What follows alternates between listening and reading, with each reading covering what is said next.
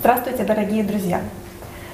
Все мы хотим быть счастливыми, хотим жить э, в радости и благополучии. Если вы задумаетесь сами над этим вопросом или спросите своих друзей, знакомых, то каждый ответит, что да, я хочу счастья, я хочу жить хорошо, я хочу радоваться каждому дню. Независимо от того, где живет человек, на какой части нашей планеты, независимо от того, чем он занимается в своей профессиональной деятельности, какого цвета его кожа, какого он вероисповедания и так далее. Все мы хотим одного и того же. Но возникает вопрос, а почему же мы э, живем сейчас э, в другой реальности? Где же это счастье, которого мы все так хотим? И вот э, на платформе Международного общественного движения «АЛЛАТРА» мы э, с людьми, с разными людьми обсуждаем этот вопрос. Какое же оно общество, в котором каждый человек будет чувствовать себя счастливым? Что это за общество? Как мы все видим это общество? И как нам к нему прийти? И мы верим, что вот это обсуждение, если все люди во всем мире будут об этом задумываться и говорить о том, как же мы хотим жить, в каком обществе мы хотим жить, то все вместе мы сможем это общество построить легко и быстро. И вот у нас э, мы обсуждали наше созидательное общество э, с Олесей Тарасенко две недели назад. Мы пригласили ее к нам в студию на эфир и э, поговорили о том, каким Олеся видит созидательное общество. Тогда основным моментом, то, что я запомнила, прозвучало, что Олеся видит это общество, в котором превалирует любовь. И, ну да, в принципе, это так и есть. Если каждый человек относится с любовью к другому человеку в обществе, то, соответственно, э, все люди от этого только приобретают. Вот. И мы в конце эфира Олесе тоже предложили э, пригласить своих друзей к нам на эфир и тоже пообщаться про созидательное общество. И вот сегодня у нас в гостях э, Олесин друг Иван Степурин. Очень рада, что вы к нам пришли. Здравствуйте. Э, Иван Степурин, кандидат технических наук, учредитель и директор издательства «Саммит книга», э, лауреат премии президента Украины, директор Международного благотворительного фонда «Твоя доброта», э, секретарь Общественного совета по делам культуры, молодежи и спорта. Да. Очень Здравствуйте, приятно. Здравствуйте. Еще раз. Я очень рад быть сегодня в вашей студии и хотел бы сказать прежде всего о том, что мы свою деятельность строим не только на издании и распространении книг, но и на активной общественной работе, направленной как раз на то, чтобы создавать общество, в котором люди будут счастливы, благодаря тому, что между ними есть и любовь, и в конечном итоге в каждом из нас э, заложен природой а, мотив быть, получать радость от дарения, от того, что мы что-то отдаем. Поэтому мы уже давно работаем в том направлении, что зачастую нам э, приносит и удовлетворение, и счастье то, что наша корпорация Саммит Книга, и мы все лично отдаем обществу, отдаем близким людям, отдаем людям нуждающимся э, в нашей поддержке и помощи. Я думаю, что сегодня мы как раз сможем об этом с вами поговорить. Да, спасибо. Очень интересная тема. Да, когда сам отдаешь другим, то больше на самом деле приобретаешь чего-то внутреннего. Совершенно верно. Э, я хотела бы спросить Олесю, как вы познакомились, что вас объединяет, что общего, какие-то общие ценности. Расскажите, пожалуйста, о вас, о вашем э, союзе. А, спасибо за вопрос. А, я ожидала такой вопрос, и на самом деле, а, ну, я не помню вот именно конкретные случаи или мероприятия, когда мы познакомились, но к этой встрече есть такая предыстория, потому что я искала издательства, искала людей, которые любят книги. А, вы знаете, что мы сейчас живем, как говорят, в эру информатизации и диджитализации, и у меня дочка, которая постоянно сидит, вот какой-то период времени она читала книги, а теперь она полностью сидит в гаджетах и что-то там смотрит, и отошла полностью от чтения книг. И я искала людей, которые любят книги, которые э, готовы э, нести эту информацию через вот через бумагу, чтобы это пощупать, именно ощущения, потому что книга, она дает совершенно другие эмоции, другую вибрацию, и ну, она именно вот то, что закладывает в голову другие ценности. И именно так э, я знаю, что э, в жизни не происходит каких-то случайных встреч. Каждый человек, он дается свыше не случайно, для чего-то, для какой-то определенной миссии, для определенных дальнейших событий, для определенных э, действий или чего-то большего. И вот такая встреча э, была с Иваном. И э, вот опять же повторюсь, то есть момент самой встречи, он э, стерся в памяти, но э, в памяти э, моё, моей памяти и памяти многих людей это постоянная череда мероприятий, событий, э, презентаций, где известные люди благодаря э, издательству «Саммит книга» знакомит еще большее количество людей наших, э, и не только украинцев, а весь мир с книгами, э, с теми ценностями, с теми э, ну, уникальными событиями, которые происходят. И мы, я поняла, что мы с Иваном на, вот, как говорят, там, на одной волне, у нас одинаковые, э, одинаковое мировоззрение, одинаковые ценности, одинаковые э, одинаковая ментальность, и мы хотим, чтобы Украина была счастлива. Мы знакомим э, мир с известными украинцами, счастливыми украинцами, с талантливыми украинцами, э, с талантливой, счастливой Украиной.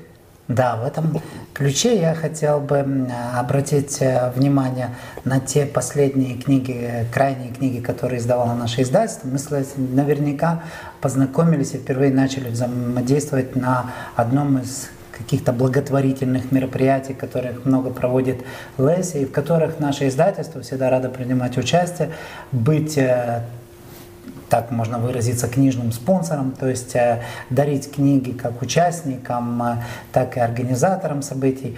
Но вот а, касаясь вопроса тех выдающихся людей с украинскими корнями, вот о которых Леся сейчас сказал, то, пожалуй, мы начали эту тематику затрагивать э, с книги «To Hollywood from Ukraine». Э, это книга о выдающихся деятелях Голливуда э, с украинскими корнями. И в эту книгу вошли не только известные актеры, но и режиссеры, и композиторы, и операторы, и все те, кто действительно строил Голливуд со дня его основания. Вот э, надо заметить, э, что из э, шести компаний, объединившихся впервые в Голливуд, четыре так или иначе имели украинские корни. Это объясняется даже тем, что э, киностудия Одесская как индустриальное производство начала работать чуть раньше Голливуда. Это говорит о том, что украинцы нация и творческая, и щедрая на таланты, и, э, безусловно, по сегодняшний день многие люди с украинскими корнями стоят в авангарде искусства, науки, мирового спорта. И мы свою, одну из своих миссий как издатели видим в том, чтобы о, о таких людях тоже говорить, поскольку большинство из них по природе своей меценатами являются людьми, отдающими миру больше, нежели, так сказать, э, получающими. И мне кажется, что мир все более идет по тому направлению, чтобы вот эти ценности, ценности, связанные с бескорыстностью, с волонтерством, с некой душевной щедростью, с альтруизмом, они все более входили основательно в нашу жизнь. Вот и последние годы в Украине тоже показали, насколько мы нация э, именно такой волонтерской природы, что мы очень много готовы делать бескорыстно. И даже вот те люди, которые э, известные люди, которые принимают часто участие в наших мероприятиях, в основном действуют именно таким образом. То есть им приносит счастье, удовольствие от, больше отдавать окружающим людям. Вот, и мы сегодня даже на той стадии, когда э, просто хотим официально э, делать и платформу, и площадку, которая позволит э, книгам, например, э, попадать э, бесплатно, бескорыстно в руки тех, э, кто сегодня в книгах нуждается. То есть мы вот уже и сегодня много нашей литературы поставляем и в детские дома, и в разного рода учреждения, которые работают ну, с социально незащищенными кругами в обществе.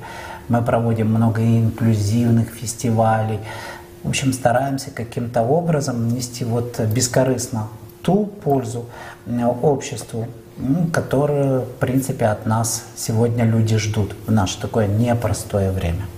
Вот это что касается э, материальной составляющей вопроса.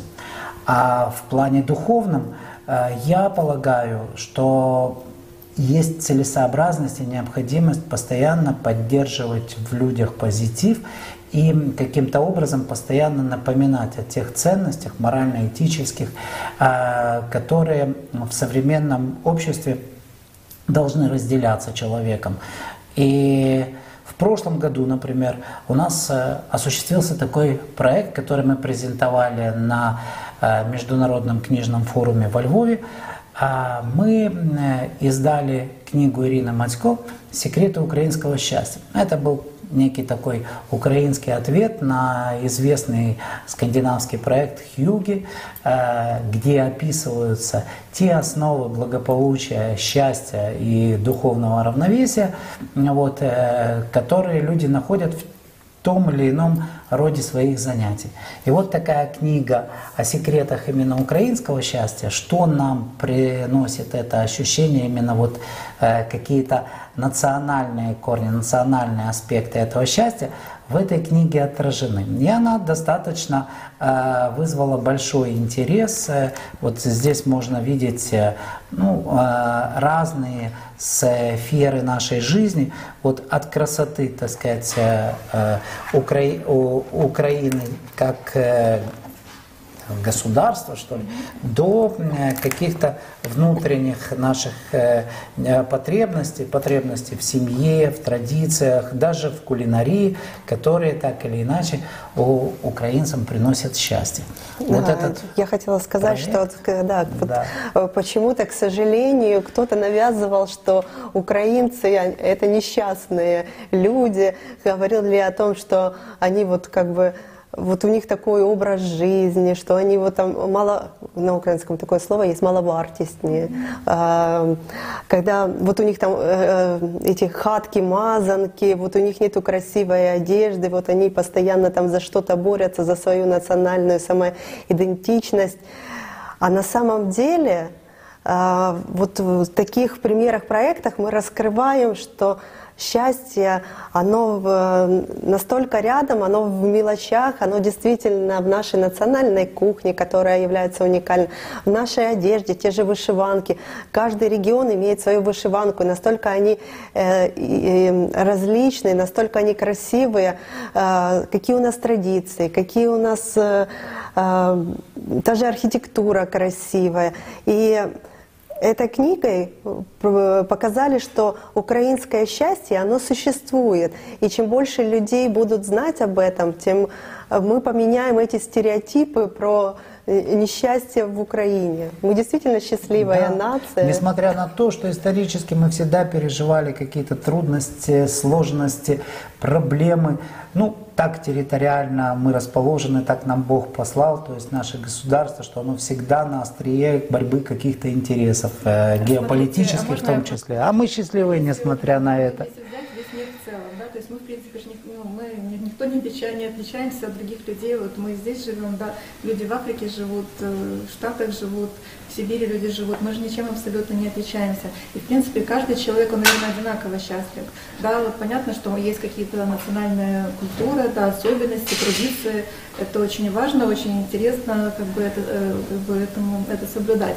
А вот интересно, а какой же он счастливый человек вот на этой планете?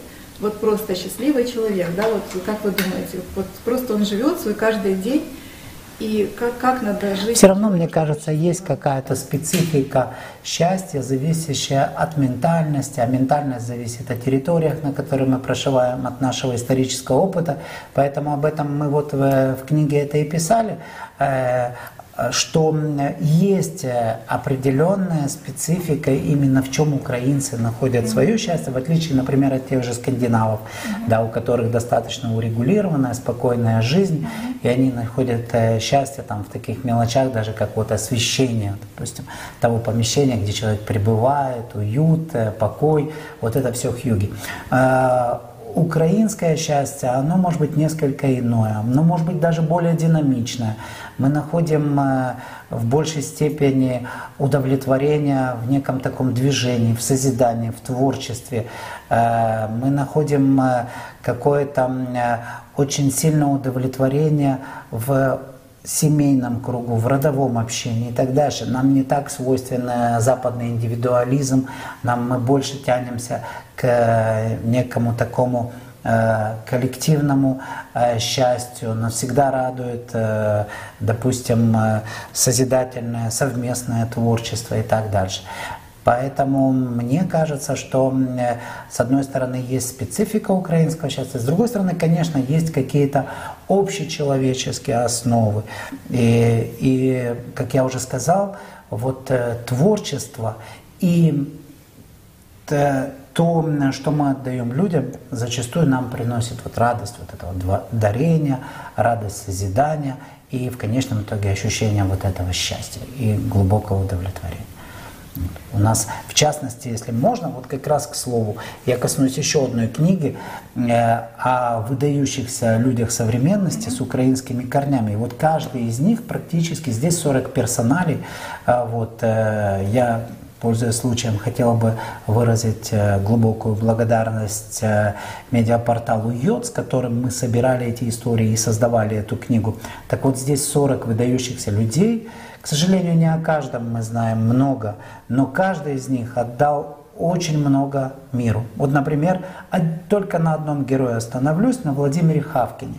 Человек, который родился в Одессе в начале прошлого века, потом волею судьбы попал на Запад, в конечном итоге стал главным вирусологом британской короны, был направлен в Индию и спас практически это государство от чумы, холеры, похожие времена. Значит, э, да, причем э, там целая такая полудетективная, э, полу приключенческая история. Ему приходилось прививаться самому, чтобы показать индусам пример, так сказать, спасения.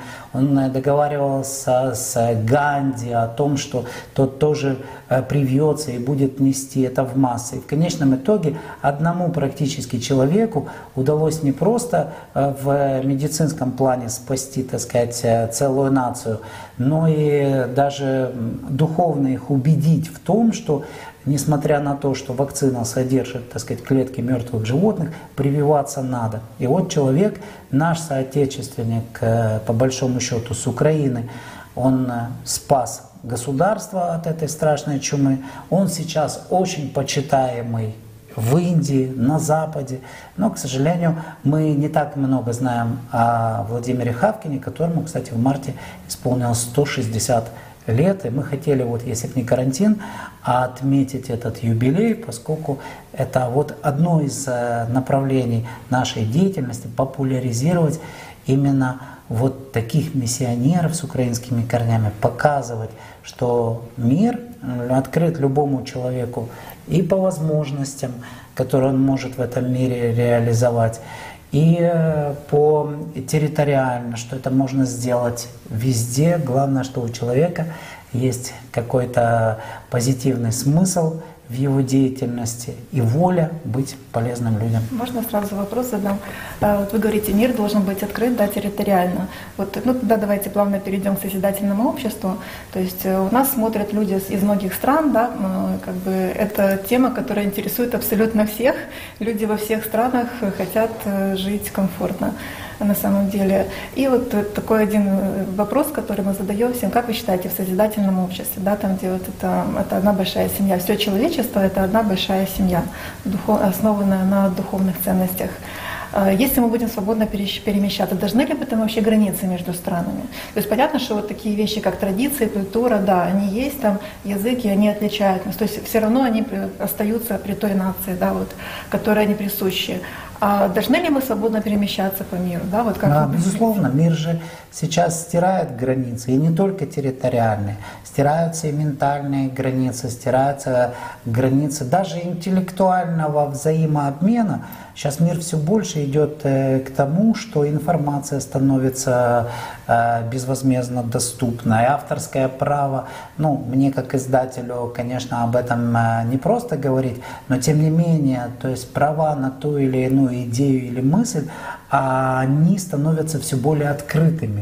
А, вот, и все сложнее, так сказать, замыкать э, э, какую-то интеллектуальную собственность, э, а тем более какие-то материальные границы, значит, ограничивая человека в передвижении, как вы правильно отметили, то есть мы должны свободно передвигаться, свободно распространять в мире идеи, но с учетом, конечно, каких-то ментальных особенностей тех или иных территорий. Mm-hmm. Человек может пригодиться, вот как на примере того же Владимира Хавкина, в любой точке мира. То есть, э, ну и сегодня Украина показывает, то сколько наших интеллектуалов выезжает э, туда, где, к сожалению, они могут быть более полезными, где им легче реализоваться. Ученые наши едут туда, где есть специальные лаборатории. Наши, так сказать, программисты работают э, там, где им доступнее значит, общение со своими коллегами и так дальше. Но мир превращается действительно с этой точки зрения, на мой взгляд, в некий такой глобальный общий конгломерат. Вот. И этот процесс не остановить. Главное, чтобы тут э, у каждого внутри э, мы все-таки приходили к правильным морально-этическим ценностям, чтобы они были вот, как говорит Кант, звездное небо надо мной и значит, э, закон моральный внутри меня, вот все, что надо человеку mm-hmm. сегодня. Ну вот вы говорите, да, что людям приходится ездить в другую страну, ехать, чтобы заработать. А вот как вы, вот у нас сейчас обсуждаем... Не только заработать, реализоваться, да, реализоваться прежде всего. Да. А вот мы сейчас обсуждаем вот созидательное общество, и мы говорим о том, что в созидательном обществе человек мож, может и должен быть абсолютно всем обеспечен. То есть э, он может э, работать, э, может вообще не работать, общество может обеспечить. И мы говорим о том, что цены должны быть фиксированы по всему миру на одни и те же виды продуктов. И мы говорим, что зарплаты на одни и те же профессии тоже должны быть одинаковые по всему миру. То есть человек, он может поехать в другую страну, э, то есть работать, если ему там хочется жить, да, не потому что ему надо туда ехать, чтобы заработать, а если ему хочется, ну там интересно, да, допустим, вот. И у него будет зарплата, что здесь, в нашей стране, что в другой стране, в другом конце мира одинаковая. То есть он не будет ориентироваться на то, сколько он зарабатывает. Вот как вы, как вы считаете, возможно ли такое? Хорошо ли это? Хотели бы вы, чтобы мы все так жили? Ну, с одной стороны, мы некоторым образом идем к такой системе, и многие люди сейчас, даже работая здесь, получают э, именно по своему таланту, по своим, э, так сказать, способностям интеллектуальным, а зарплаты сопоставимые с мировыми зарплатами. Вот. Но это, конечно, не все граждане нашего общества, потому что мы только движемся в этом направлении. И вообще есть э, ну, такое понимание, что э, у экономистов есть оптимальное количество населения, которое может воспользоваться теми ресурсами, которые нам здесь предоставлены а надо на этой нам планете. слушать экономистов? Может, мы ну, сами решим, как лучше? Как ну, вы думаете? Да, если бы у нас, конечно, не было каких-то ограничений именно в ресурсной составляющей нашей планеты. А давайте поговорим бы... о ресурсах. А есть у нас разве ограничения? А, я думаю, что это искусственно созданные ограничения, и они ориентированы на определенные природные ресурсы, которые э, дают возможность э, власть имущим зарабатывать деньги. На самом деле много тех же источников энергии, которые безвозмездно мы можем потреблять и не будем ограничены в ресурсах. А, есть э, как бы предположения ученых, или они основаны на реальных фактах, что э, существовали цивилизации и на планете, на нашей проживало далеко не 7 миллиардов, как сейчас, а несколько сот миллиардов, и пользовались этими источниками энергии и э, существовали вполне, вполне хорошо, и как раз вот, наверное, в таком обществе созидательном пока что-то, наверное, тоже не произошло у да, то есть это все абсолютно возможно, и уже сто лет назад к этому подошли, к тому, что энергию можно получать просто из эфира, вот, бесплатно, да, она уже доступна всем, то есть нам не надо будет платить за электроэнергию, думать, где этот провод провести и так далее, машины будут свободно ездить, то есть это все абсолютно реально, и вот про ресурсы тоже, ну, мы берем еще денежные ресурсы, да, понятно, чтобы жить в этом мире, нам нужны деньги всем. Вот давайте тогда попробуем вот подумать над этим, а можем ли мы так организовать, вот про меценатство тоже говорили, да, можем ли мы как-то организовать жизнь в обществе на всей планете, да, мы говорим о всем человечестве, вот, чтобы каждый человек был в обществе обеспечен необходимым, чтобы ему не надо было думать, где взять кусок хлеба завтра, где взять бутылку воды, так как некоторые у нас голодают сейчас и недополучают, чтобы это все было, и чтобы человек мог как бы ну, свою жизнь уже, он мог время свое тратить на созидательные дела, на что-то интересное, да? Как можно Безусловно, ли? это вот тот идеал, к которому общество двигается, но не всегда получается, поскольку человек несовершенен, не всегда получается идти по этому пути э, динамично и в правильном направлении. Очень э, часто нам приходится отклоняться, мы, мы зачастую тратим общественные усилия, в том числе, может быть, не на столь принципиальные вопросы, но мне кажется, что природа развития человека, она именно закладывает в нем и стремление, и понимание вот той цели, о которой вы говорите. Что мы должны прийти к обществу, Э, где будут э, благ, благ, блага все доступны и в, нужном количестве людям. Вот, э, но мне кажется, что пока это, ну, к сожалению, не сегодняшнего дня ситуация.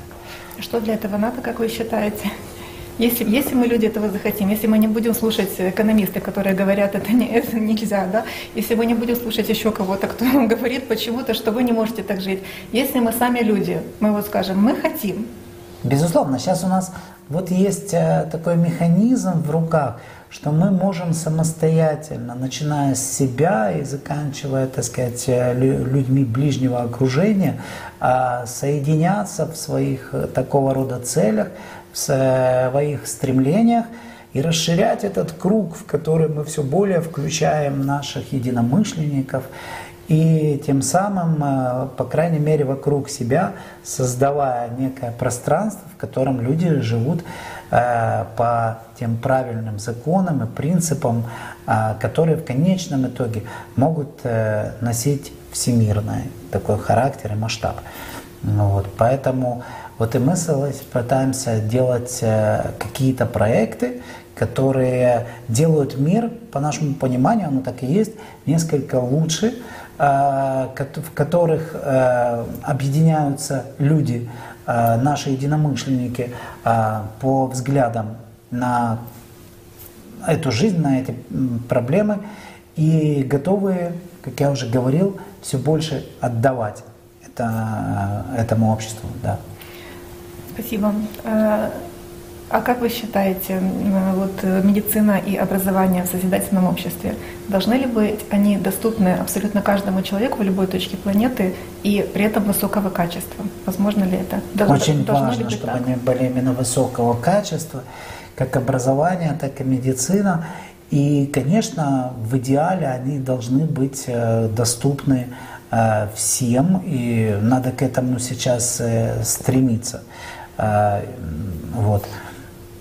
То есть э, здесь э, однозначно, мне кажется, что уже не за горами то время, когда человек сможет получать образование совершенно безвозмездно. Уже на сегодняшний день а, открыто очень много источников информации знаний, чтобы человек мог самосовершенствоваться, даже э, вне зависимости в каких условиях он живет и какие у него ресурсы на образование присутствуют.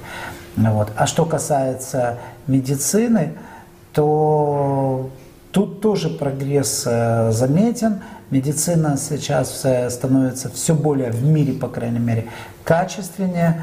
Э, другой вопрос, насколько она доступна, Но вот здесь уже, так сказать, работа общества над тем, чтобы эту медицину открыть для как можно большего числа своих сограждан.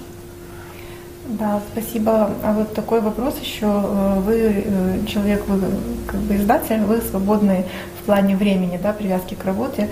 А, а есть люди, которые проводят на работе там, по 8 по 12 часов в день, да, и, в принципе, мало времени остается на себя, там, на свои какие-то интересы. Вот. Но сейчас уже есть примеры, примеры в мире, да, там, где компании переводят сотрудников на более сокращенный рабочий день, при этом они абсолютно не теряют ничего, они даже выигрывают, потому что там идет экономия на электроэнергии, там еще на чем-то и так далее. И сотрудники более продуктивно работают при этом. Да, они там не ходят на, на перекуры и кофе не пьют, да, пришел, поработал, и ушел. И вот мы тоже обсуждаем такой вопрос, э, какой длительности должен быть рабочий день человека, как вы считаете, сколько дней в неделю он должен работать, э, и вот освободившееся время, да, это, ну, если мы решим, что это немного должно быть, куда бы человек потратил вот это освободившееся время, как вы считаете? Ну вот деятельность, э, она разная. И то, что общество должно идти по пути сокращения физического труда, и увеличение творческой составляющей в деятельности, это однозначно. Физический труд, э, он э, не облагораживает э, человека, как об этом говорили ранее классики, вот, и он не может принести человеку глубокое удовлетворение. Но с другой стороны, если человек занимается творческим, созидательным трудом, то вот это как раз может быть и такая ненормированная деятельность, и постоянно приносящая и удовлетворение, и саморазвитие. Поэтому э, мне тяжело сказать, э, как э, по времени должен быть нормирован тот или иной труд, но я за то, чтобы в нашем обществе как можно меньше оставалось труда принудительного – физического, прежде всего, труда. И как можно больше э, мы уделяли времени творчеству, созиданию, э, саморазвитию. Если это считать такой вот трудовой деятельностью, то тут совершенно нормально, что нет каких-то нормативов. Человек творит, созидает, то есть в любое удобное ему время. А физический труд, тут, безусловно, надо каким-то образом э, идти по пути того, что его должна в конце концов заменять автоматизация, роботизация и так дальше. Вот. И мы тогда сможем выстраивать вот то общество неограниченных ресурсов, которое каждому будет Опять же, ну, надо не забывать, что тут и по потребностям надо все равно воспитывать у человека определенные потребности. То есть, э, э, потому что ну, человек э, должен находиться в любом случае в рамках, которые он сам внутри себя себе ставит, как в моральных рамках, так вот и физиологического потребления в том числе. Хорошо, задам вам такой вопрос интересный, предложу, предложу вам обоим помечтать немножко и э, рассказать нам, как вы видите свой день, обычный день в созидательном обществе. Вот с утра там я проснулся, выпил чашечку кофе, э, во сколько проснулся, какое кофе выпил, на каком транспорте поехал на работу, э, просто помечтать, да, отстраниться полностью от реальности, и вот как я хочу, как я хочу, чтобы все это было. Ходить пешком, ездить на велосипеде, ездить на хорошей машине там, и так далее. Может, вообще не хочу работать, такое тоже может быть. Не хочу работать, но чтобы меня при этом общество обеспечило. Почему бы и нет? Давайте полностью оторвемся от реальности и помечтаем, и вот нашим зрителям поделимся с ними, каким же может быть этот идеальный день в созидательном обществе. Ну, в созидательном обществе, я думаю, что тут э, самое важное, прежде всего, уделять, э, уделить как можно больше внимания своим близким, воспитанию детей, например, то есть уделить внимание творчеству, то есть э, созидательным. Будь ты э, создаешь научные формулы или литературные рассказы, или там снимаешь видеоролики, что тебе по душе. То есть вот в таком плане, если как можно больше людей будет э, заниматься работой любимой, плюс воспитывать детей, плюс путешествовать, открывать для себя что-то новое, читать книги.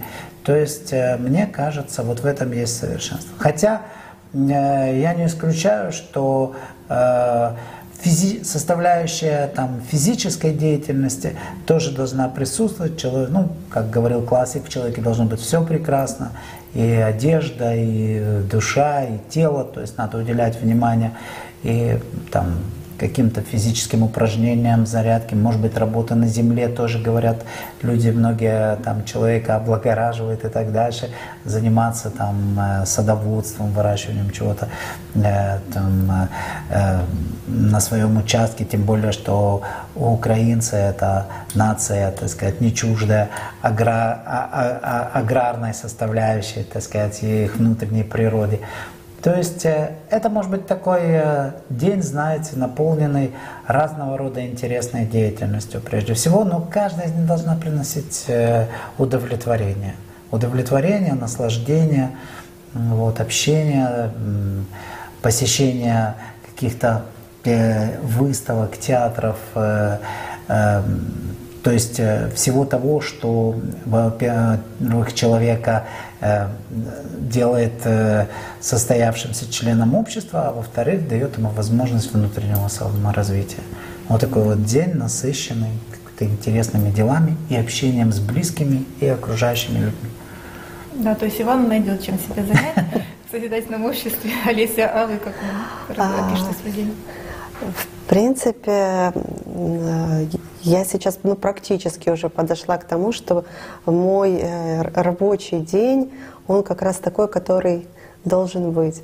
Э, я и работаю, и э, создаю проекты творческие, и в нерабочее время я успеваю посещать и музеи, и театры, и выставки, и нетворкинги, и есть как бы и те же там как физическая нагрузка. И э, с дочкой уроки учу, особенно сейчас в период карантина вспоминаю химию, физику. И когда дочка говорит, а зачем оно мне надо? Я начинаю... его не учила, да? Нет, так я его учила, и у меня отличные оценки были, только вот оно ж как бы со временем, если его не применяешь, оно все забывается. Поэтому, в принципе, э, ну, практически вот э, тот рабочий день, который должен был быть, а где-то с какими-то изменениями. Потому что если они будут э, повторяться день изо дня, конечно, это будет надоедать. И возможность, скорее всего, более короткого рабочего дня, оно даст, даст возможность больше реализовываться, создавать каких-то проектов. Потому что действительно многие за восьмичасовой рабочий день может быть, это там госслужащие, то есть они не всегда эффективны. И я говорю, то есть они в полях могут быть более эффективны. Те, э, ну, те госслужащие, которые а, какие-то, то есть они в проектах, они там в организации мероприятий, где-то, ну, те же там, например, работник, который а, обл обл... сейчас, который дороги ремонтирует, я забыла, как это правильно называется. То есть, если он автодор. сидит, автодор, то есть если он сидит в кабинете и э, моделирует, какие должны быть э, дороги, ну, ее построит. ну да, не факт, что он построит, а когда он выезжает уже на место и видит, что здесь действительно яма, так он всех сразу строит вокруг себя, то есть все начинают сразу это все ремонтировать. Вот, поэтому мне кажется, то есть когда вот люди именно задействованы, то есть не просто в кабинете сидят, то есть они более эффективны. А, ну, в принципе, как бы стремимся к тому, чтобы каждый день был идеальным.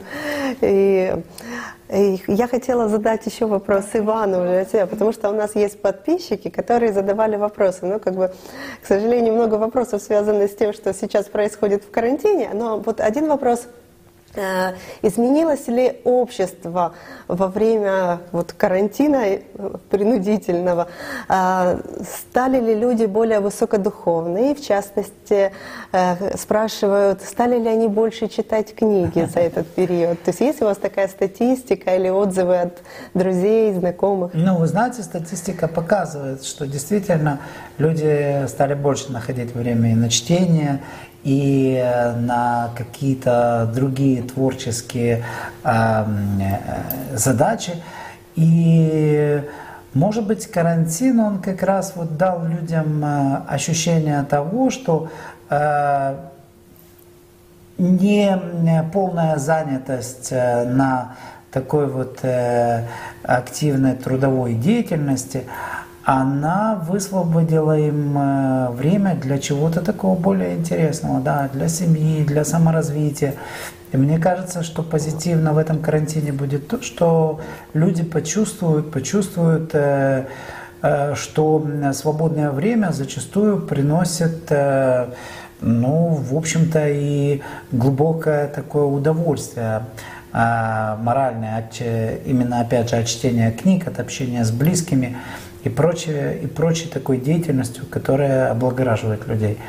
Ведь э, до этого, то есть человек э, там трудился как по 8 часов, там по 9 на работе, ждал выходных, выходные, так сказать, э, решал какие-то домашние бытовые проблемы, уезжая в отпуск, там тоже как-то все на бегу, а здесь, ну вот, появилась действительно возможность а заняться прежде всего собой, остаться с собой наедине, поразмышлять, а что-то действительно почитать э, более серьезное, чем те короткие, так сказать, посты в социальных сетях, а для прочтения чего-то такого масштабного, даже, там, допустим, такого литературного произведения, как роман, требуется э, ну, какая-то часть времени, где ты будешь находиться наедине с книгой. Вот у людей появилась такая возможность.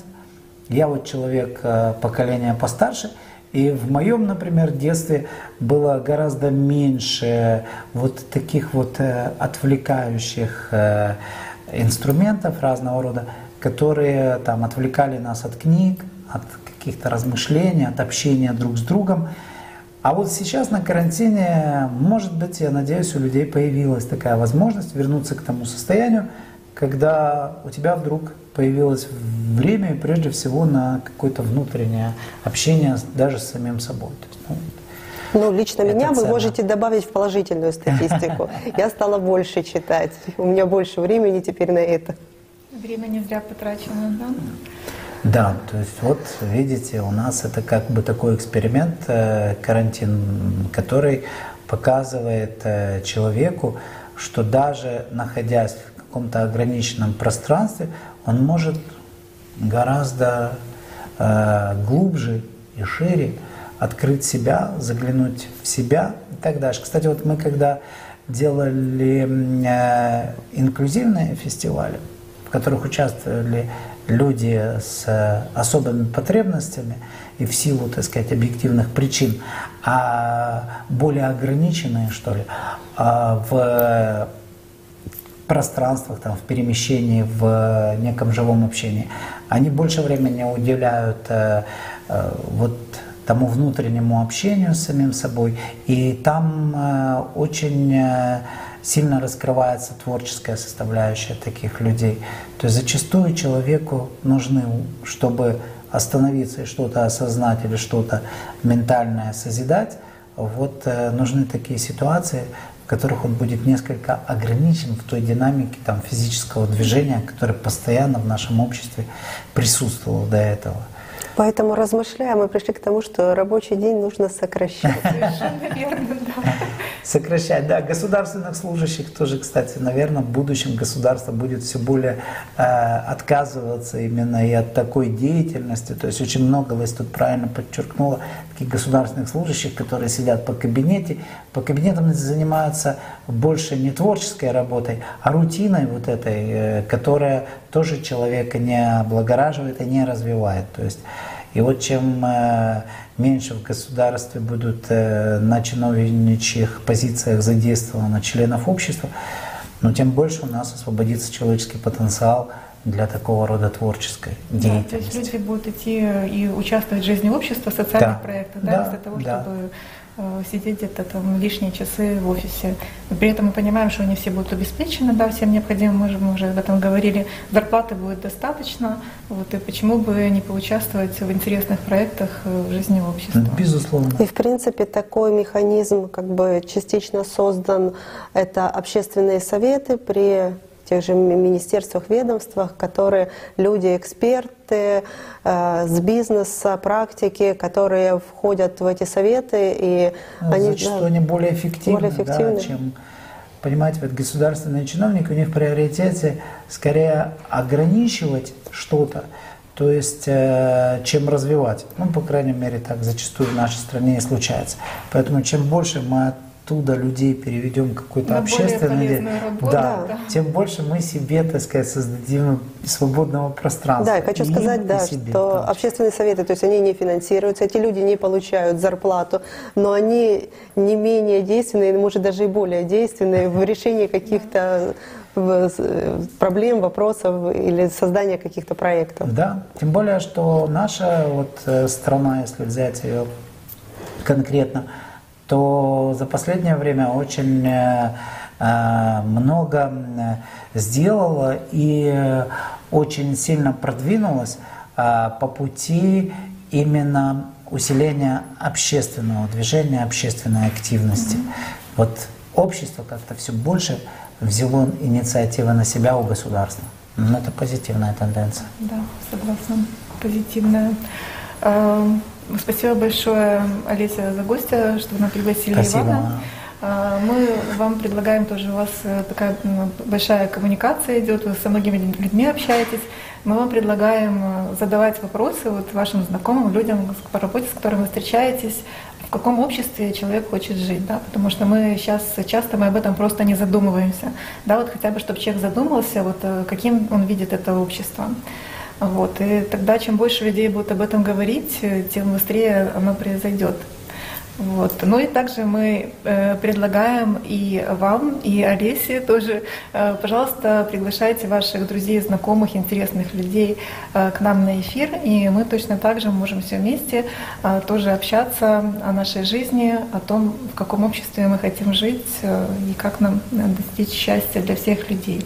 Большое спасибо. Спасибо. И У вас очень правильные цели и миссия а, делать э, общество более созидательным, более счастливым. Ничего лучше этой миссии э, я, по крайней мере, представить себе не могу. Да, ну давайте это все вместе сделаем. И э, мы говорили много о книгах сегодня, и мы уже Олесе подарили книгу на прошлом эфире, и вам подарим книгу, которую вы уже смотрели. Это книга «АЛЛАТРА», которая вдохновила всех нас, вот, людей, участников международного движения «АЛЛАТРА», вдохновила на участие э, в этих проектах. Здесь есть, кстати, фотография души. Это ну, первый раз она сфотографирована э, в переходном состоянии. Э, Ну, я думаю, что это должно Потрясающе. Интересно быть многим. Пожалуйста. Благодарю вас. благодарим. Надеемся, что вам будет очень интересно. Сейчас время есть. Большое спасибо. Я, в свою очередь, с вашего позволения, тоже подарю вашему каналу вот эту книгу о секретах украинского счастья. Я думаю, многое э, из этой книги вам уже известно, поскольку вы тоже, на мой взгляд, счастливые люди в своем творчестве. Ну а что-то новое вы, я думаю, для себя тут тоже Да, найдете. Спасибо большое. Спасибо. Спасибо. Спасибо, Спасибо. вам за эфир, да, и ждем вас еще с гостями. Спасибо. Спасибо. Всегда рада. Спасибо, всего хорошего. До свидания.